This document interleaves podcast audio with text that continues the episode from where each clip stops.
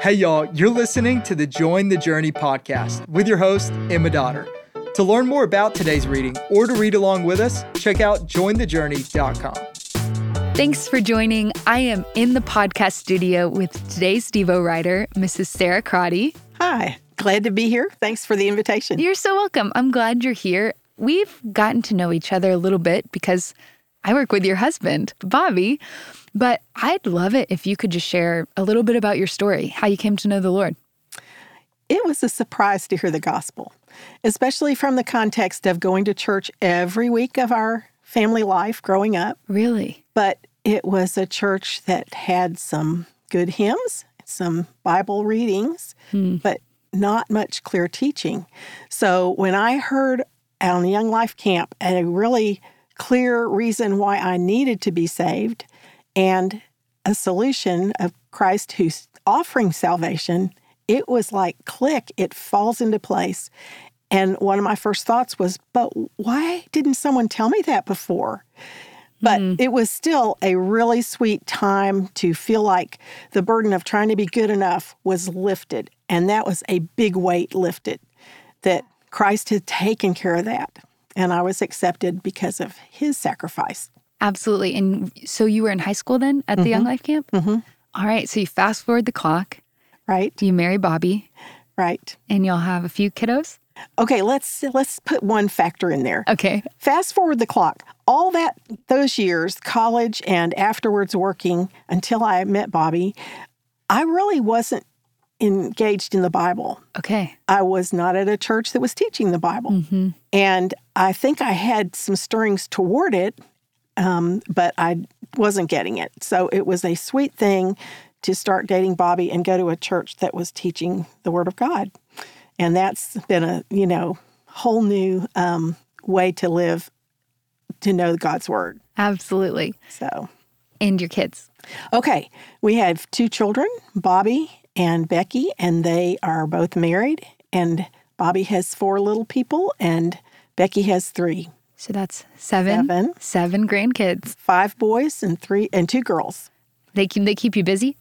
Yes, but it's a, it's um, just one of the things that sort of vies for time on the calendar. I bet, but I know that you and Bobby both love spending time with them, and they're a joy to be around. They're fun.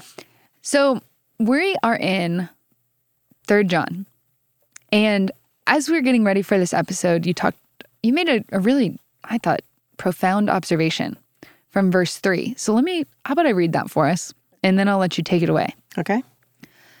For I rejoiced greatly when the brothers came and testified to your truth, as indeed you're walking in the truth. Why that verse? What'd you notice? Well, in rereading it again recently, it was your truth that popped out hmm. because mm. of our cultural context people talking about your truth, my truth, being able to define truth the way I want. Sure. Not there being a specific the truth. Although, interestingly, in that verse, the truth is at the end of it, and in verse four, the truth. So mm. it's a specific truth being mm-hmm. talked about. But I don't know that if the translators were working on that verse today, they would put your truth. And indeed, several other translations don't don't right. read it like that. Like the NIV says, it gave me great joy when some believers came and testified about your faithfulness to the truth, telling how you continue to walk in it. Or New King James, for I rejoiced greatly when brethren came and testified to the truth that is in you, just as you walk in the truth. As we know, Christ is the way, the truth, and the life. There's not your truth and my truth. Mm-hmm. So, what do you think? or not what do you think, what does it mean for those listening who are reading ESV and they come across, I rejoice greatly when the brothers came and testified to your truth. How do you, how would you explain that? I think it means, um, as like the constable note said, John had heard from others that Gaius was a man of the truth. Hmm. His lifestyle was consistent with the truth. And um, that he is living a faithful Christian life, being truth, being faithful to Christ and Christ's commands, hmm. not being faithful to live according to his inner compass. Sure. Mm-hmm. I like the uh, the message paraphrase says, I was most happy when some friends arrived and brought the news that you persist in following the way of the truth. Verse 4 Nothing could make me happier than getting reports that my children continue diligently in the way of truth. And I know that Bobby, he would be disappointed if we didn't talk about verse 4. what do you what do you make of that? I mean, I don't have kids. And so I would guess you have a much deeper understanding of verse 4 than I do.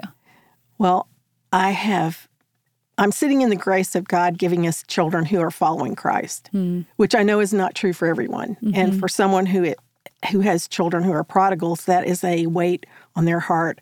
And we've had moments when it seemed like there was questioning of their faith or they were heading on a path that didn't look like a good one. Um, but it's been more consistent that they have followed Christ. Mm-hmm. And that is a delight. I mean, just to have someone else that you care about or that you've seen on a wrong path and they've chosen a good path, it's joyful. You you want to mm. be happy with them that they are now back in the fold and wanting to be with the Lord. Absolutely. So in this in this chapter though, he's not talking about his biological children. And so I loved what you just said when you when you care about someone, you you find great joy when you see them walking with the Lord. And he's writing to Gaius. And is there a group of people with him or he's just writing to Gaius as an individual? Well, you're you're more theologian than I am. but I don't see him talking about um, the church, other people with me. Sure. But he does talk about um, being fellow workers for the truth in verse 8.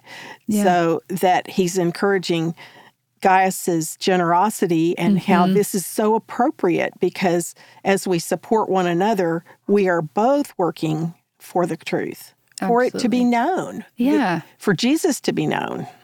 I uh I love he he says in verse 4 my children, not my child. And I think that's that principle of spiritual multiplication hmm. that that John is writing to one of his many fellow believers, fellow workers, that kind of challenges me a little bit. Oftentimes I think in the church today we think, okay, I should disciple one person or I need to have one person discipling me. But the early church mindset I don't think was as boxy. Mm-hmm. Like, this is discipleship time. I have my one on one coffee meeting. It was a lifestyle that said, we're, we're fellow workers. We're on this mission together. What do you think about that? Not like, oh, she's my mentee and she's not. I right. just have coffee with her sometimes. Right. There's not that distinction. Yeah. I think that's true. And the idea of teaching others who will teach others who will teach mm-hmm. others who will pass mm-hmm. it on. But coming around to the idea on verse 11 that we are who mm. we're imitating makes a difference. Yeah. You don't want to get very far down the genealogy of teaching others, teaching others, teaching others, because honestly, none of us are sinless. Right. So we're not great examples. We may have moments of doing a good example, but we sort of need to follow someone who's following Christ and not be too far down the grandchild list, great grand, great yeah. great grand. Let me, re- let me read verse 11 for us. Beloved, do not imitate evil, but imitate good. Whoever does good is from God. Whoever does evil has not seen God. Do not imitate evil, but imitate good. So you said something interesting there. We want to make sure we're not drifting too far in as we imitate. I think about people my age.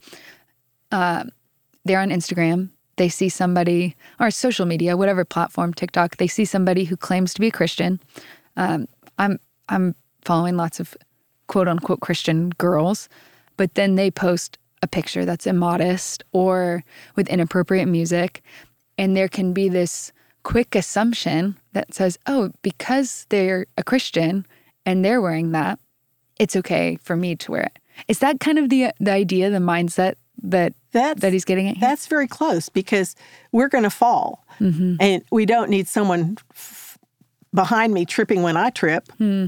um, which I, I, trip now more often. physically and uh, continually, you know, on efforts of um, the soul. So, how do we make sure that we're imitating good, imitating the right people?